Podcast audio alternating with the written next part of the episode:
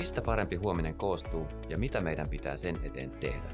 Recoding podcastin neljännellä tuotantokaudella keskustellaan vastuullisuudesta, muutoksesta ja paremmasta tulevaisuudesta. Emme niinkään tarjoa valmiita vastauksia, vaan syvällistä pohdintaa. Minä olen Timo Bruns Kohorelta ja tavoitteenani on ollut jo pitkään taivuttaa teknologia ihmisten tarpeisiin eikä päinvastoin.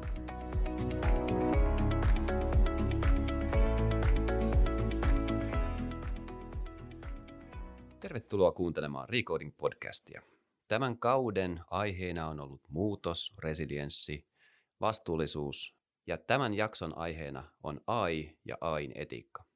Vieraani on tässä jaksossa Ville Hulkko, joka on Silo AIn co-founder, sitä ennen Valossan co-founder ja monessa muussa startup-seikkailussa marinoitunut kansainvälinen yrittäjä. Hienoa Ville, että pääsit mukaan. Haluaisitko kertoa itsestäsi vähän lisää? Hei, lämmin kiitos Timo, onpa mukava olla täällä. Tota, joo, eli lyhykäisyydessään mun taustoista, eli tota, mä oon ehkä tämmöinen tekoälyliiketoiminnan moniottelija, jos näin voi sanoa. Juurit juontaa Ouluun, niin kuin ehkä murteesta voi päätellä. Sieltä alun perin vuosia takaperin, niin spinnattiin ensimmäinen tutkimusryhmä ulos, joka tutki koneen näköä, videoanalytiikkaa, ähm, ja tehtiin siitä startupia. Siihen aikaan, kun ei hirveästi Suomessa tekoälyliiketoimintaa harjoitettu, niin sitten vietiin se sinne, missä AI käytännössä bisneksenä tehdään, eli Piilaaksoon. Ja siellä pari vuotta veri valossaan piilaakso-operaatioita, kunnes sitten tuossa 2017 Suomen palatessani, niin me oltiin tunnistettu eri tahoilla, että Suomi on käytännössä yksi tekoälyn suurimpia syviä osaamiskeskuksia, joita hyvin harva pystyy kaupallisesti hyödyntämään, koska kaikki se osaaminen istuu akatemioissa, se on tutkimusosaamista, se on no, akatemiassa vaikuttavaa. Joten haluttiin nähdä, että onko mahdollista valjastaa tätä osaamista periaatteessa yksityisen liiketoiminnan palvelimiseen. Ja lähdettiin testaamaan konsultatiivista lähtökulmaa tähän. Se vaikutti toimivan ja siitä syntyi Silo AI, joka nyt parin vuoden aikana on kasvanut Pohjoismaiden suurimmaksi yksityiseksi tekoälylabaraksi. Ja sillä tiellä sitten vielä ollaan. Eli aika lailla tämä mun oma henkilöhistoria voi tämän tyyppisiin harjoituksiin sitten sitoa. Kuulostaa hienolta. Ja tosissaan aikaisemmissakin jaksoissa on puhuttu vähän samasta ongelmasta, eli akatemian sitä kovaa painavaa tietoa löytyy kyllä. Suomesta sitä niin kuin oikeasti on paljon, mutta että se saadaan siirrettyä siihen, siihen niin sanottuun mainstreamiin ja siihen niin kuin hyötykäyttöön, asiakkaiden käyttöön, niin, niin siinä on varmastikin ihan riittävästi tekemistä. Kyllä, todella. Se vaatii, sanotaan, ehkä vähän erityyppistä lähestymistapaa, koska paitsi että no AI tai liiketoiminta harjoittavat tietää sen, että niin kuin fundamentaalistihan tekoälybisnes on hyvin erilaista kuin softabisnes.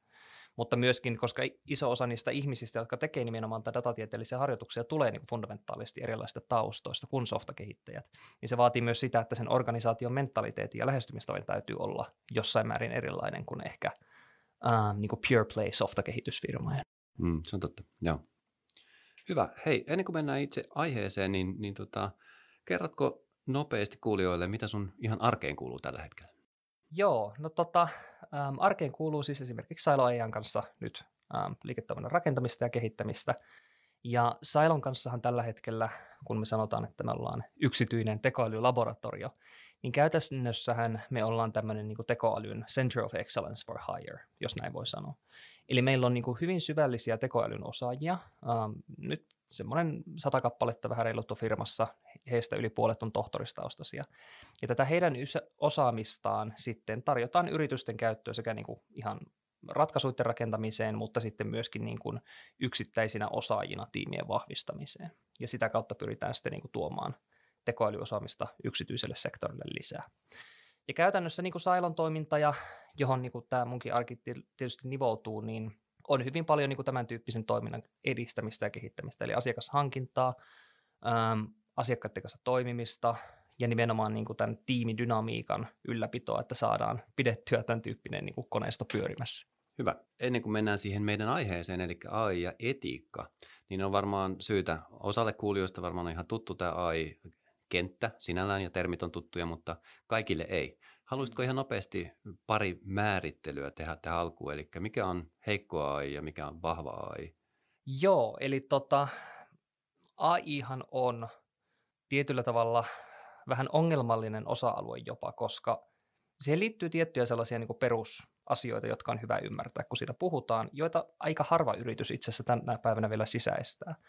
Eli nythän julkaistiin siis, taisi olla jopa viime viikolla julkaistiin tota, tämä Fajan tekemä raportti State of AI in Finland, jossa myöskin niin tunnistettiin yhtenä keskeisenä löydöksenä, että vielä 2020 niin yrityksistä puuttuu niin kuin, tavallaan tällaista niin fundamentaalia AI niin perusymmärrystä, että mitä ne niin kuin nyanssit ja vaikutussuhteet siellä sisällä on.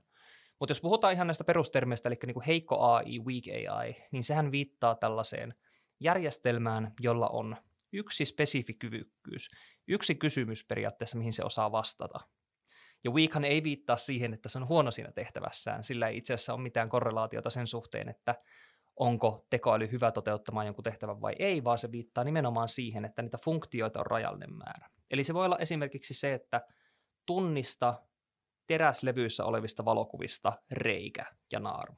Tämä on niin esimerkki Weak AIsta. Ja se voi olla erittäin hyvä siinä, se voi tehdä se jopa paremmin kuin ihminen, eli tunnistaa ne nopeammin ja tehokkaammin ja paremmalla tarkkuudella kuin ihmisoperaattori, mutta se ei pysty esimerkiksi hahmottamaan sitä, että teräslevy on tehtaan tuote, se on raskas, massiivinen, kylmä ja kova, kun sitä kädellä koskettaa. Se ei ymmärrä näitä assosiaatioita, se vaan ymmärtää, että mulla on edessä rypäs pikseleitä, ja niistä tämän tyyppiset pikselit yleensä tarkoittaa, että tässä on reikä.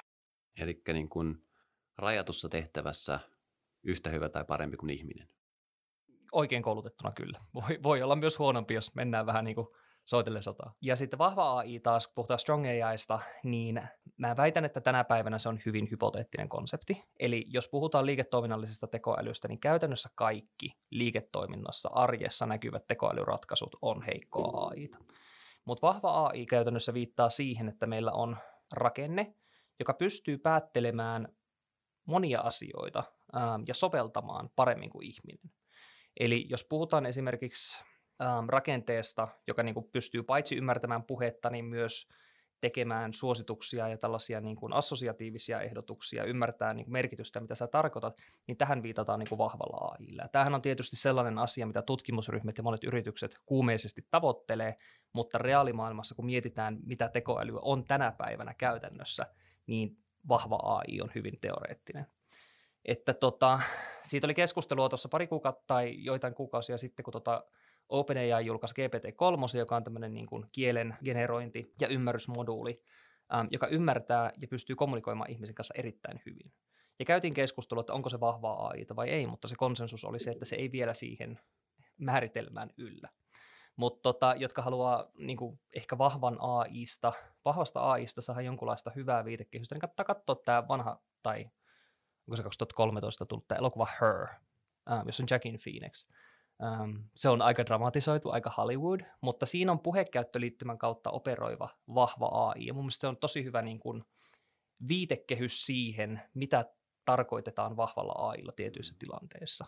Eli ottakaa with a grain of salt, mutta kannattaa katsoa se leffa tästä niin kuin.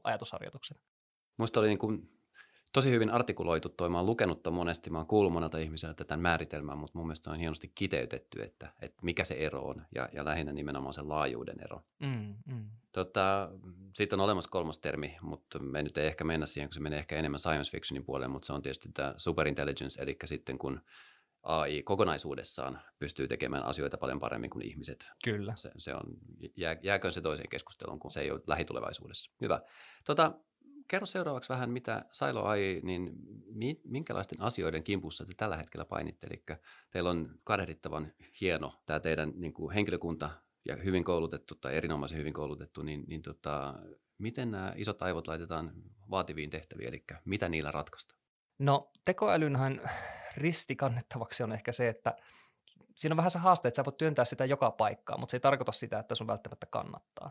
Koska tavallaan koneoppivuuden käyttähän sä voit niin kuin ottaa käyttöön esimerkiksi sellaisia datalähteitä, jotka aiemmin oli varattu vain ihmissilmille ja korville, vaikka niin kuin kuvaa tai puhetta tai tekstiä, rakenteetonta dataa, josta sä yhtäkkiä voit tehdäkin rakenteellista dataa ja sitä kautta niin kuin avata lukkoja moniin sellaisten ongelmien ratkaisuun, jotka niin kuin aiemmin ei ehkä olleet mittakaavassa mahdollisia. Pyhässä yksinkertaisuudessa, kun me pyritään tarjoamaan työkaluja näiden ongelmien ratkaisuun, niin käytännössä niin kuin iso osa meidänkin business developmenttia tällä hetkellä on se, että me etsitään ja implementoidaan parhaita keinoja tehdä näin yksityisellä puolella.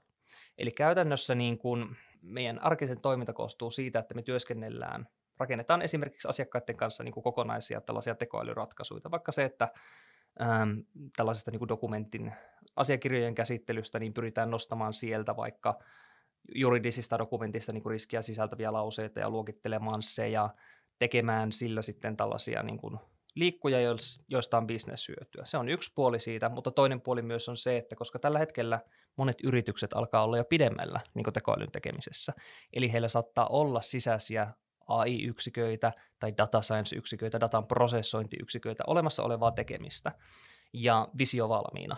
Mutta monesti sieltä puuttuu nimenomaan se hardcore data science expertise, eli ne ihmiset, joilla on se kyvykkyys ratkoa ne oikeasti vaikeat ongelmat se ison kokonaisuuden sisällä, niin me tuodaan niitä ihmisiä niiden projektien sisällä, jolloin ne pääsee työskentelemään osana kokonaisuutta. Mutta koska AI on myös hyvin kontekstuaalista, ei, eli se ei ole semmoista, että takavasemmalta Erkki voi nyt tulla ja kertoa, että nyt pojat ja tytöt tehdään tämmöistä AIta teidän bisnekseen ja silloin niin saadaan tällaista hommaa niin kuin hyötyä siitä auki, vaan se on aina hyvin prosessin yksityiskohtiin sidonnaista. Niin sen takia niin kuin mekin pyritään lähestymään sitä asiaa sillä tavalla, että niin kuin tuetaan niiden asiakkaiden sisäisiä operaatioita, eikä lähteä niin kuin ottamaan välttämättä alkuvaiheessa kokonaisia AI-strategioita tai kokonaisia transformaatioita haltuun, vaan se alkaa niin kuin tosi pienistä kirurgisista voitoista, josta sitten pykälä kerrallaan kyvykkyydet lisääntyy ja se bisneshyöty alkaa kumuloitua pikkuhiljaa. Eli ratkaistaan asiakkaan ongelmia yksi kerrallaan ja, ja sitä kautta päästään lähemmäksi sitä niin kuin isompaa tekemistä niin sanotusti. Just näin, okay, just näin. Hyvä. Tota, koska tämä ei ole varsinaisesti niin kuin AI-substanssikeskustelu ja mä olisin siihen ihan väärä henkilökin, niin tota, se aihe, mihin me ollaan menossa, on niin kuin AIn etiikka. Ja nyt pitää tietysti kysyä, kun etiikka sanana on, tietysti, no, tarkoittaa monelle ihmiselle monta, mutta mitä, miten sä näet, mikä se niin kuin terminä AIn yhteydessä sulle tarkoittaa? se on tekoälyn suhteen hirvittävän ongelmallinen termi, koska tavallaan jos sitä pitäisi rinnastaa johonkin, niin tietyllähän tavallahan niin kuin me voidaan vaikka sanoa, että tekoäly vähän niin kuin ruutia. Et silloin kun ruuti keksittiin, niin käytiinkö silloin keskustelua ruudin etiikasta. Ruuti on työkalu, samalla tavalla kuin vasara. Vasaralla sä voit rakentaa talon tai Sä voit napata naapuria nokkaa, jos siltä tuntuu. Sama asia ruudin kanssa. Sä voit rakentaa rautateitä, halkoa vuoria, tai sitten sä voit tehdä niistä niinku tykkejä ja luoteja. Ja periaatteessa niinku tekoälyn kanssa se asia on ihan sama asia. Eli se on, puhutaan koneoppivuudesta, puhutaan siitä, että nyt koneet voi nähdä, koneet voi puhua, koneet voi kuulla. Mutta se on työkalu samalla tavalla kuin kaikki muukin. Jolloin tavalla se etiikkakeskustelu on hirvittävän vaikeaa siinä kontekstissa. Ja tietyllä tavalla niin kuin, se tapa, niin kuin, minkä mä näen rakentavaksi tavaksi käydä ehkä etiikkakeskustelua, liittyy paljon enemmän transparenssiin. Eli siihen, että me todella ymmärretään, minkä takia kone tekee niitä päätöksiä, mitä se tekee. Eli puhutaan ruudin käyttämistä tai tekoälykäyttämisestä, niin sehän on täysin inhimillinen valinta. Haluatko sä tehdä sillä hyviä asioita vai et? Mutta se asia, mikä taas menee ehkä vähän konkreettisemmalle tasolle, on transparenssin suhteen se, että niin kuin minkä takia kone on esimerkiksi tehnyt tietynlaisen diagnoosin lääkinnällisesti. Minkä takia se tekee tietynlaisen päätöksen vaikka niin kuin vakuutustyyppisissä tapahtumissa. minkä takia tullaan johonkin tiettyihin tuloksiin. Ja nythän tavallaan, kun puhutaan XAIsta, explainable AIsta, eli kentästä, joka pyrkii selittämään tekoälyn kompleksien järjestelmien tekemiä päätöksiä, jotta niitä voidaan ymmärtää ja niistä voidaan poistaa tätä niin kuin ihmisen tuomaa biasta sieltä seasta, niin se on ehkä lähempänä sitä tavallaan niin kuin nykypäivän AI-etiikkaa.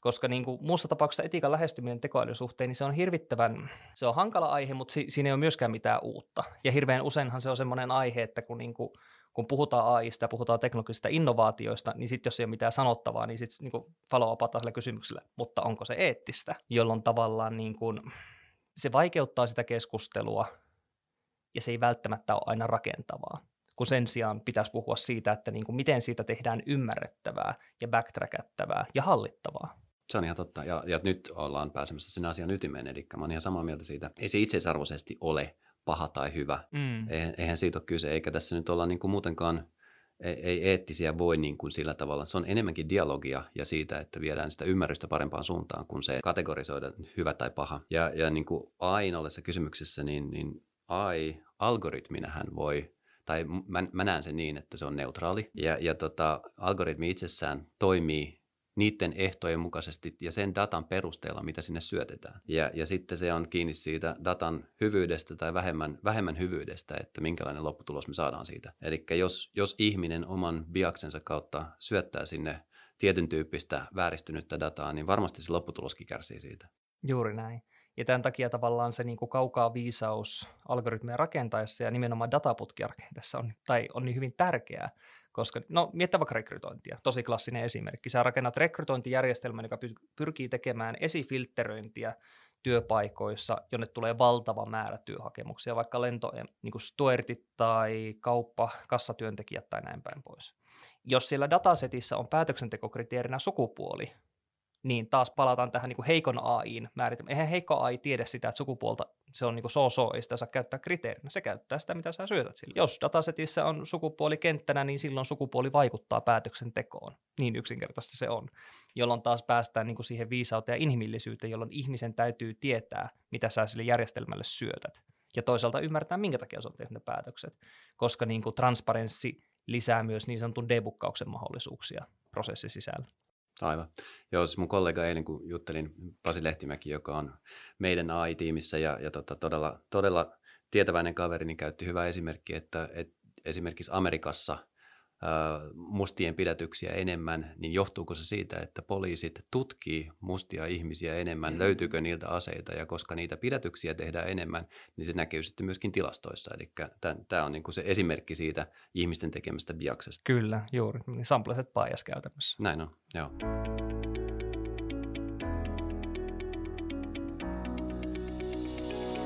Tota, hyvä. Nyt kun mietitään sitä No, sanot itse, että kun jutellaan etikasta, kun ei mistään muusta puhuta juttuja, mutta tota, se on kuitenkin se meidän päivän, päivän aihe ja mä haluaisin siihen siinä mielessä äh, mennä takaisin tai jutella siitä, eli nyt kun mietitään lainsäädäntöä ja sitten mietitään teknologista kehitystä, niin AI-kenttänä on, on kuitenkin niin kuin, vaikka voidaan niin kuin katsoo hyvin, että koska siitä AIsta alettiin puhua, se oli aika pitkän aikaa sitten ja se hype, hypekäyrä on ollut olemassa jo jonkun aikaa. Me ollaan, me ollaan jonkun aikaa nyt tultu sieltä taas aallonpohjasta takaisin ja alettu tekemään niitä oikeita asioita sen, sen isomman hypen jälkeen, mutta silti niin kun se, että me tehdään asioita, niin on paljon edellä lainsäädäntöä. Eli lainsäädäntö ei missään nimessä pysy oikein perässä ja silloin se asettaa yrityksille kovemman vastuun myöskin sen tekemisen suhteen. Mitä se itse näet tämän?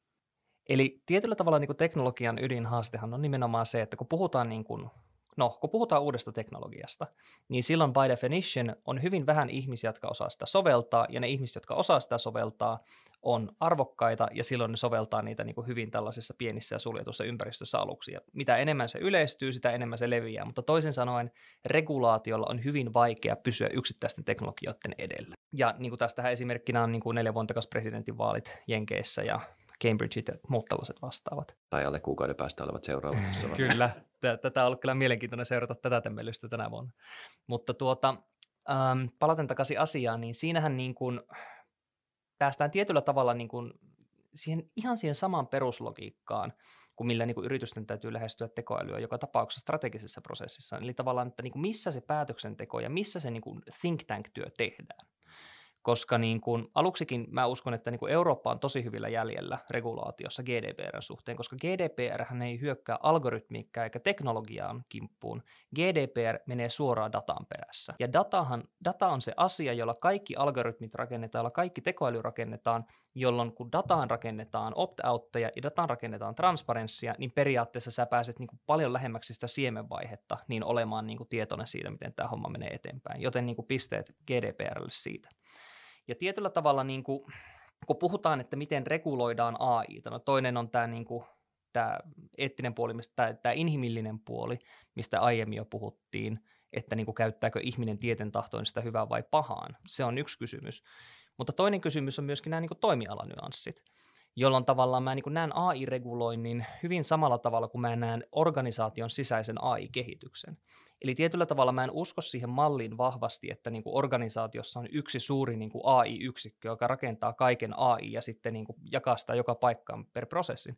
Sen sijaan mä uskon tällaiseen niin kuin sisäiseen Center of Excellence-malliin, eli organisaatioissa on oma sisäinen konsultatiivinen yksikkö, joka rakentaa AI-ympäristöä, jonka olemassaolon tehtävä on kouluttaa muita yksiköitä, auttaa muita yksiköitä ajattelemaan tällaisella niin kuin AI first tavalla, tehdä sitä koulutus- ja niin kuin seminointityötä niin kuin kaikkeen henkilöstöön, kaikkiin osa-alueisiin. Ja periaatteessa mä näen regulaatio ihan samalla tavalla. Eli se, että niin kun meillä on keskinäinen yksikkö, joka säätelee tekoälyä, tuskin tulee toimimaan. Sen sijaan, jos meillä on regulaatiossa keskinäinen yksikkö, joka ikään kuin konsultatiivisesti palvelee medikaalisektorisäännöstä, juridisen sektorisäännöstä, kaikkia eri toimialoja, ja auttaa näiden toimialojen spesialisteja ajattelemaan tekoälyviitekehyksestä ja heidän spesifin dataviitekehyksestä, niin silloin päästään paljon lähemmäksi niin kuin realismia koska tavallaan kaiken tekoälynkin rakentaminen perustuu nimenomaan siihen substanssiosaamiseen, niin kuin puhuttiin aiemmin, eli siihen, että sä ymmärrät todella sen prosessin, mihin sä oot AIta tuomassa. Joten tässä tapauksessa sen saman niin kuin regulaation pitää syntyä ihan niissä samoissa elimissä, tai jotka on reguloineet sitä toimialaa jo viimeiset 50 tai 150 vuotta. Niiden täytyy vain ymmärtää enemmän siitä, mitä dataa siellä liikkuu Aivan. ja miten siihen päästään kiinni. Hyvä. Toi on tota, mä en ole asiantuntija ensinnäkin, mutta mä, mä oon siitä niin kuin, se mutu-tuntuma on ihan sama, eli näin se pitää mennä, koska muuten siinä ei ikinä pysy perässä. Ja ei, ei voi olla jotain semmoista niin kuin byrokraattista olemusta, joka yrittäisi pysyä perässä, vaan mm, juuri mm. näin se pitäisi toteuttaa. Öö, me ollaan tähän saakka puhuttu AIsta kuitenkin aika deterministisesti siinä tavalla, että se algoritmi on, on ihmisen kirjoittama ja, ja se tekee asioita. Me mä tiedän, että, että se ei ole aina näin, mm. vaan on olemassa toisen sukupolven AI, joka itse asiassa se ei ole pelkästään ihmisen kirjoittama, niin tota, päteekö tämä sama lainalaisuus, mistä sä oot puhunut, niin päteekö tämä myöskin siihen, mä nyt siis täysin vaan puhun, mitä olen lukenut tai jota mm. olen ymmärtänyt, mutta, mutta esimerkiksi äh, tämä Goon saavutus, että se pelaa itseään vasta ja kehittää koko ajan omaa pelaamistaan, mm, mm. tai kuulin vai luin jostain, että – Google Translate vaihto, vaihto oman korensa ja, ja tota, siellä ei ole yhtään riviä koodia, joka sanoo, että tee metakieli sen, sen lähdekielen ja sen destination kielen väliin, mutta se rakensi sen parissa viikossa, mm. koska se totesi, että tämä on varmaan tehokkaampi tapa tehdä sen. Eli nyt ei ollut kyse enää siitä, että ihmiset koodas sen, vaan nyt oli kyse siitä, että se kone havaitsi, että tämmöinen tarvitaan ja teki sen itse. Ja nyt ollaan niin kuin lähempänä mun mielestä sitä, sitä tietokoneen itse itsensä kehittämistä sen AIn kanssa, niin niin päteekö tämä saman, sama lainalaisuudet kuitenkin sun mielestä siihen edelleen? Tietyllä tavalla mä näen, että se pätee, koska niin kun, jos, jos puoritaan sitä sipulista kaikki kerrokset pois ja katsotaan vaikka mikä on näiden asioiden tarkoituksena, niin tietyllä tavalla sehän on se sama niin kuin heikon AIin tehtävä, mitä siellä ratkaistaan. Eli se, että tässä on fraasi käännä se toiselle kielelle, tai tässä on peli goota, voita se, tai il- ilman mitään muita vanhan liiton biaksia kuin se, että riittää, että niin kuin tämä voittoparametri on ykkönen eikä nolla. Ähm, jolloin tietyllä tavalla niin kuin siitä samasta datastahan nämä asiat syntyy. Se, miten sitä dataa prosessoidaan, niin se on niin yksi välivaihe siinä, mutta silti se sama data on siellä ja silti se sama tavoite on siellä. Eli tavallaan meillä voi olla hienoja kehittyneitä menetelmiä, meillä voi olla toista sukupolvea, mutta se ei silti muuta sitä niin perusnyanssia sieltä sisältä mihinkään. Silti yleensä puhutaan heikon AI-ratkaisuista, ja silloin kun meillä on heikon AI-ratkaisuja, niin se ei lähde soveltamaan sen laatikon ulkopuolelle, mikä sille on annettu, mikä tarkoittaa sitä, että dataa kontrolloimalla sä voit kontrolloida sitä lopputulemaa jolloin tietyllä tavalla mä en näe haastetta siinä. Okei, okay. okay. toi on ihan mun mielestä täysin validi pointti ja, ja, ja hyvä näin. Eli jos me nyt on kuullut oikein ja ymmärtänyt se oikein, niin, niin se, kun puhuttiin, sä käytit äsken termiä ruuti, mm. eli se on ruuti, se, sillä voi tehdä hyvää tai pahaa, niin, niin se, että ihmiset, jotkut ihmiset kokee AI uhkana, niin, niin on ehkä enemmän sitä, että ne ajattelee, että se ei olekaan ruuti, vaan se onkin ehkä ydinpommi. Ja, mm. ja tuossa toisen maailmansodan aikana, kun Oppenheimer ja, kaverit kehitti sitä ydinpommia, niin, niin he oli itse sitä mieltä, että se on vaan pommi. Että mm. et se, mihin se käytetään, on sitten jonkun muun päätettävissä. Mutta tota, kuitenkin vastuus on kehittäjälläkin. Eli niin kuin, mm. tavallaan mä näen, että se ei ole niinkään, se on se niin kuin, rationaalisen ajattelun tasolla se on just noin niin kuin sä sanot, mm. mutta se tunnetaso, joka tulee siihen mukaan, luo sen uhkan. Ja sitä kautta sitten nähdään AI mörkönä, vaikkei se välttämättä semmoinen ole ehdottomasti. Ja niin kuin, mm, tuosta koppia ottaen, niin siis jos kuulijakunta ei ole sitä vielä katsonut, niin mä suosittelen erittäin lämpimästi, että menkää YouTubeen ja googlatkaa Slaughterbots, eli niin kuin teurastajabotit, ähm, koska se on tämmöinen niin kuin täysin fiktiivinen ähm, visualisointi siitä, niin kuin, mihin koneoppivuus ja ehkä niin kuin enemmän – näiden uusien datamuotojen, vaikka niin kuin kuvan ja äänen ja muun prosessointi, voi niin kuin asetekniikassa johtaa. Um, ja tämä video pyrkii myös ottamaan tämmöistä niin kuin Hippokrateen valan tyyppistä lähestymistapaa, eli sen jälkeen sanotaan, että menkää tällaiselle sivulle ja allekirjoittakaa tällainen pledge, jossa sanotaan, että minä en tule käyttämään koneoppivuutta tai tekoälyä tämän tyyppisin tarkoitusperiin. Eli kyllähän niin kuin, kun otetaan tämä niin kuin rationaalinen ja niin kuin looginen päättelyketju pois, niin kuin mistä äsken puhuttiin, niin, niin kuin just toi, mitä sä sanoit, pitää täysin paikkansa. Kuitenkin sille inhimilliselle puolelle täytyy antaa se niin kuin riittävä painoarvo siellä. Ja myöskin sille asialle, että niin kuin, jos mietitään vaikka teollista vallankumousta, silloin kun se alkoi, niin harva pystyi sanomaan, että niin kuin kaksi sukupolvea eteenpäin, niin meillä on öljystä tehtyjä niin kuin bensamoottoreita, jotka ajaa meidän autoja niin kuin nollasta sataan neljässä sekunnissa. Eli tavallaan mekin ollaan niin kuin vasta tämän vallankumouksen ensimmäisillä askeleilla tässä vaiheessa.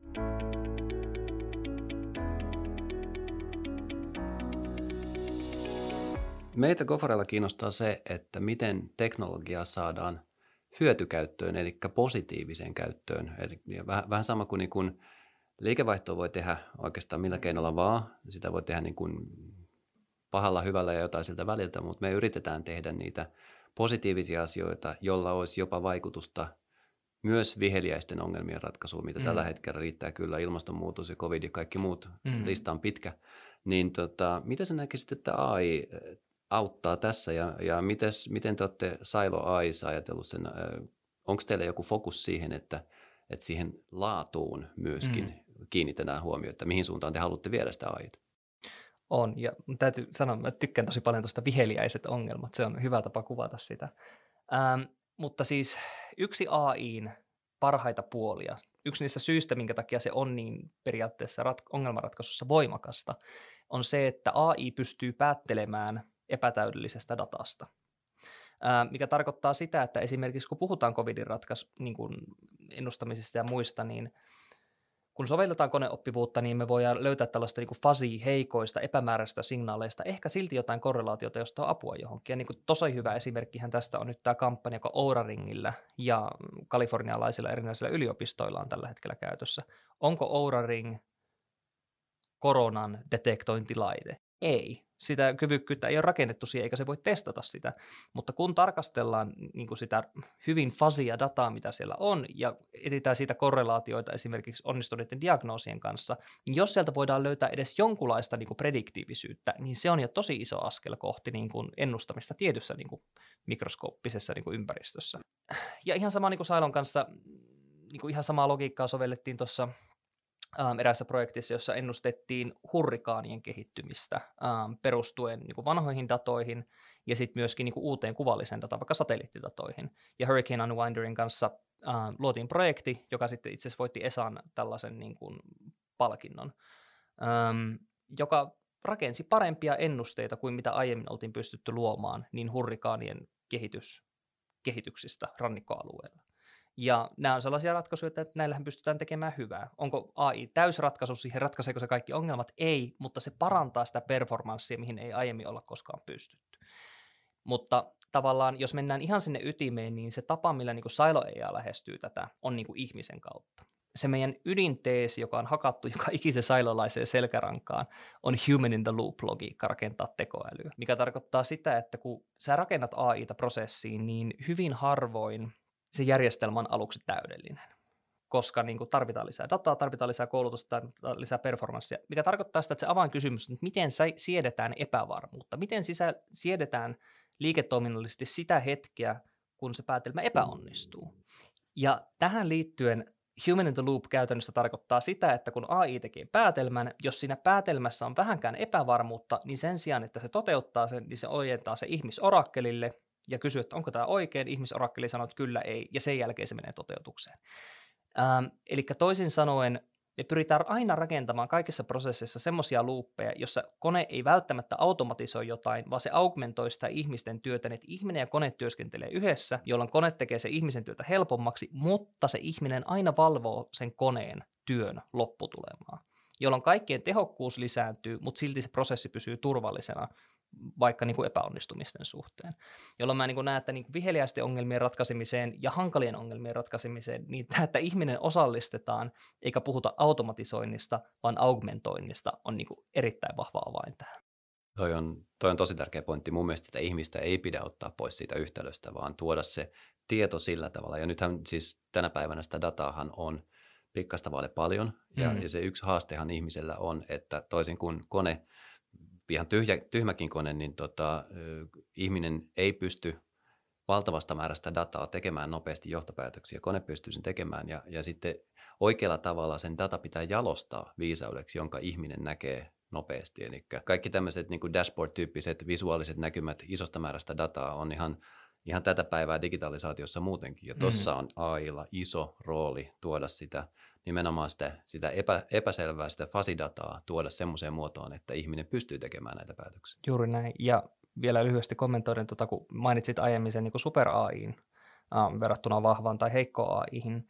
Tämähän on nimenomaan se ihmisen rajoite, koska tavallaan mehän ollaan, meidän aivo on prosessori, se on wetware-prosessori, eli meillä on niin kuin, me pystytään prosessoimaan tietty määrä tietoa, äh, mutta meidän ongelma on se, että me ei voida las- nostaa merkittävästi meidän niin kuin värähtelytaajuuksia, eikä me voida lisätä sitä niin kuin, meidän kyvykkyyttä prosessoida dataa, mutta kun konetta ei ole rajoitettu näihin ongelmiin, niin tulevaisuuden niin kuin, yhteistyöhän syntyy nimenomaan tämän augmentaation kautta, jolloin niin kuin, mittaamaton prosessointimoottori ja tämmöinen niin kuin rajattu validaattori, joka tässä tapauksessa on ihminen, niin tavallaan hoitavat sen niin kuin yhteistyön ja yhteiselon sitten. Taitaa pikkuhiljaa tämä aika käydä vähin, mutta tota, me voitaisiin lopuksi miettiä vähän, tai sä oikeastaan kertoa meille, että miten sä näet, että AIin rooli tulee lähitulevaisuudessa, nyt puhutaan niin kuin tyyliin 2-6 vuotta mm. tästä eteenpäin, niin, niin miten se tulee niin kuin kasvamaan, tulemaan merkittävämmäksi ja, ja tota, miten samalla taklataan näitä tämmöisiä fobioita AIin suhteen? No ensimmäinen on varmaan se, että tällä hetkellä AI on valitettavasti kuluttajalle aika abstraktia. Eli missään ei ole AI, jota sä voit mennä koskettamaan, jonka kanssa sä voit toimia. Se on vaan niin kuin suosittelumoottori Netflixin sisällä, joka, jolloin suosittelu toimii vähän paremmin, tai se on vähän parempi puhekäyttöliittymä jossain, jolloin niin kuin pikkuhiljaa AI rupeaa tulemaan lähemmäksi niin kuin kuluttajan rajapintaa. Meille alkaa tulla niitä sovelluksia, jolloin me tajutaan, että tämä on, niin kuin, tämä on powered by artificial intelligence ja machine learning, jolloin tavallaan niin kuin meillä alkaa se hahmotuskykykin laajentua. Onko sulla antaa tuosta jotain ihan esimerkkiä, mikä niin kuin olisi lähellä jo tänään tätä päivää? Puhekäyttöliittymät on varmaan nyt se ensimmäinen. Jos mietitään vaikka Amazonin Alexaa, niin onhan se ollut vuosia olemassa, mutta ei siellä ole yhtään tällaista niin kuin Uberin tyyppistä niin kuin killer-appia. Syitä on monia, mutta yksi on myöskin ihan vaan se niin kuin käyttöliittymän performanssi. Mutta toinen oikeastaan, jos katsotaan pikkusen niin kuin pienempään mittakaavaa, niin mä tietyllä tavalla uskon, että niin kuin tekoäly tulee alueellistumaan enemmän. Koska nyt jos me mietitään Eurooppaa, jota GDPR on luotu niin kuin sateenvarjoksi suojelemaan. Se on niin kuin ensimmäinen askel ja se on niin kuin hieno ensimmäinen askel, mutta samalla niin kuin Euroopasta esimerkiksi puuttuu yhdistetty, keskitetty tekoälykehitys. Meillä on ranskalaista AIta, suomalaista AIta, ruotsalaista AIta, mutta nämä on kaikki yksittäisiä saarekkeita. Ja tietyllä tavalla mä niin kuin uskon vahvasti siihen, ja mihin niin kuin koko Silo AI olemassaolo oikeastaan tällä hetkellä perustuu, on, että niin kuin tämä raja täytyy murtaa täytyy pystyä rakentamaan ei ruotsalaista AIta, ei suomalaista AIta, vaan eurooppalaista AIta, joka toimii Euroopan ehdoilla, Euroopan datalla ja Euroopan niin kuin, ihmisten ja kansalaisten hyväksi. Ja sitä suuntaa ollaan jo ruvettu tekemään, ja niin kuin alueellisia poliittisia eroja Kiinassa rakennetaan ja implementoidaan AIta hinnalla millä hyvänsä. Jenkeissä on kaikki länsimainen kuluttajadata ja Euroopassa on tällainen niin kuin suojasaareke periaatteessa, jolloin tietyllä tavalla niin kuin, se, että AI alkaa alueellistua nyt seuraavien vuosien aikana, on, on todennäköisesti sellainen trendi, joka bisneksessä alkaa näkyä. Tekeekö se samalla niistä siiloja? Eli kun, kun se alueellistuu, mä mietin nyt ihan normaali Kiina, Jenkit, Eurooppa, tuntuu, että ne muurit vaan koko ajan kasvaa tässä, tässä kanssakäymisessä, niin tuleeko, tuleeko AIsta myöskin samanlaisia sitten siiloja, saarekkeita? Se on hyvä kysymys. Samalla kun niin kuin maailma pienenee ja informaatio niin kuin tulva kasvaa koko ajan, niin samalla tota, tiettyjä tulvaportteja on ehkä myöskin hyvä pitää kiinni ihan niin kuin kans, kansalaisten niin kuin yksityisyyden varjelemiseksi. Se, se, se on hyvä kysymys ja se jääkö nähtäväksi, että niin kuin mitä tulee käytännössä tapahtumaan sillä osalla, mutta tietyllä tavalla mä uskon niin kuin tällaisen niin kuin geopoliittisuuden kuitenkin lisääntyvän tässä asiassa. Onko jotakin viimeisiä sanoja, ajatuksia, mitä haluat kuulijoille kertoa? No tuota, No, mä oon super iloinen, että tämän tyyppistä keskustelua käydään, koska niin kuin esimerkiksi niin kuin tämä FAIAN, eli FAIA, Finnish Artificial Intelligence Accelerator, ei isäukko, niin tuota, tunnisti, niin nimenomaan tämän tyyppistä keskustelua täytyy käydä Suomessa tällä hetkellä enemmän, koska siitä selvästi on puutetta. Joten kiitos paljon, että teette tätä ja kaikkia kuulijoita mä rohkaisen vahvasti käymään lukemassa sen ähm, Fajan raportin, joka juuri on julkaistu, koska siinä on nyt niin kuin, äh, tuoreinta tietoa, sanotaanko tota, tekoälyn tilasta Pohjoismaissa ja Suomessa. Ranskassa julkaistiin samaan aikaan myös vastaava. Ja tota, muilta osin niin mä uskon, että niin meidän molemmat organisaatiot voi yhtyä tähän ajatukseen siitä, että kun paljon on edelleen kysymyksiä siitä, mitä AI tarkoittaa käytännössä ja liiketoiminnallisesti, niin niiden kysymysten päällä ei kannata istua. Se, että ottaa yhteyttä, se, että keskustelee ihmisten kanssa, ei ikinä velvoita mihinkään, mutta se ajaa kaikkia eteenpäin. Eli avatkaa dialogia, ottakaa yhteyttä Silo, ottakaa GoForeen, ottakaa mihin tahansa tahoon, jos teillä on mielen päällä kysymyksiä siitä, miten AIta kannattaa ja on järkevintä edistää tällä hetkellä. Tuohon mulla ei ole mitään lisättävää. Erittäin paljon kiitoksia, Ville. Lämmin kiitos.